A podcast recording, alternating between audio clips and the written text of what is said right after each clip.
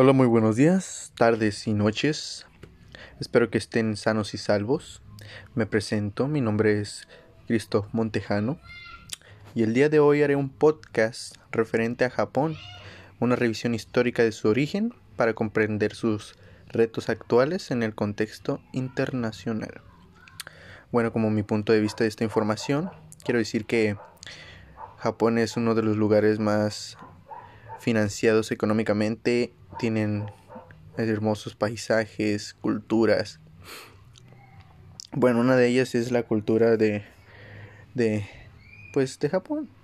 Parte de un, de un arte religioso, ceremonial y popular entre toda la gente. Cabe destacar que el arte japonés empezó siendo religioso, budista específicamente, y pues son, los japoneses son muy amantes de la naturaleza y de toda influencia exterior. en esta información mencionaré que Japón ha tenido uno de los términos más fuertes en esta información que leí.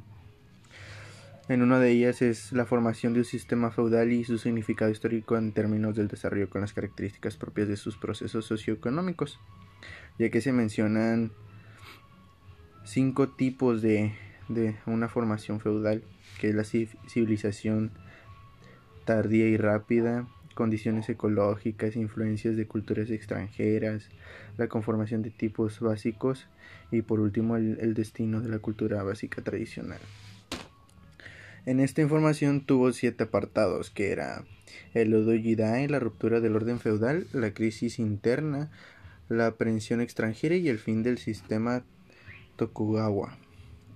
En esta información se, caracteriza por las aislaciones en la historia de Japón, ya que en esto se definen los elementos que permiten el desarrollo considerable de un terreno económico en Japón.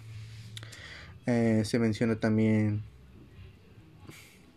la época Meiji, la restauración del poder imperial y la renovación de las estructuras sociales, el expansionismo, imperialismo japonés de finales del siglo XIX y principios del siglo XX, el periodo Taisho, democrático Taisho, donde se, se menciona la muerte del emperador Meiji y cómo comenzó esta democracia. También se menciona el materialismo el militarismo, perdón, la Segunda Guerra Mundial y la posguerra, los inicios de 1926 y 1937, donde independientemente se ven los logros económicos reflejados en Japón cada vez mayormente participa en el comercio internacional dentro de ello. Se menciona la guerra de 1937 y 1945 donde se mencionan las amenazas expansionistas de la Unión Soviética de Asia y Japón, que firmó donde, donde es donde firmó un pacto con asistencia, primero con Alemania y luego con Italia. Se menciona que la posguerra, donde finalizó la Segunda Guerra Mundial y se inició la contemporánea de Japón. Aquí es donde volvieron a levantarse los japoneses se vieron los cambios promovidos, la desmilitarización y democratización dentro de esta información, el rumbo de la historia en Asia y pues nuevamente es nueva cuenta a Japón en la que se da una reactivación y desarrollo económico en esto. Y pues esto es todo de mi parte, espero haya sido de ayuda esta información.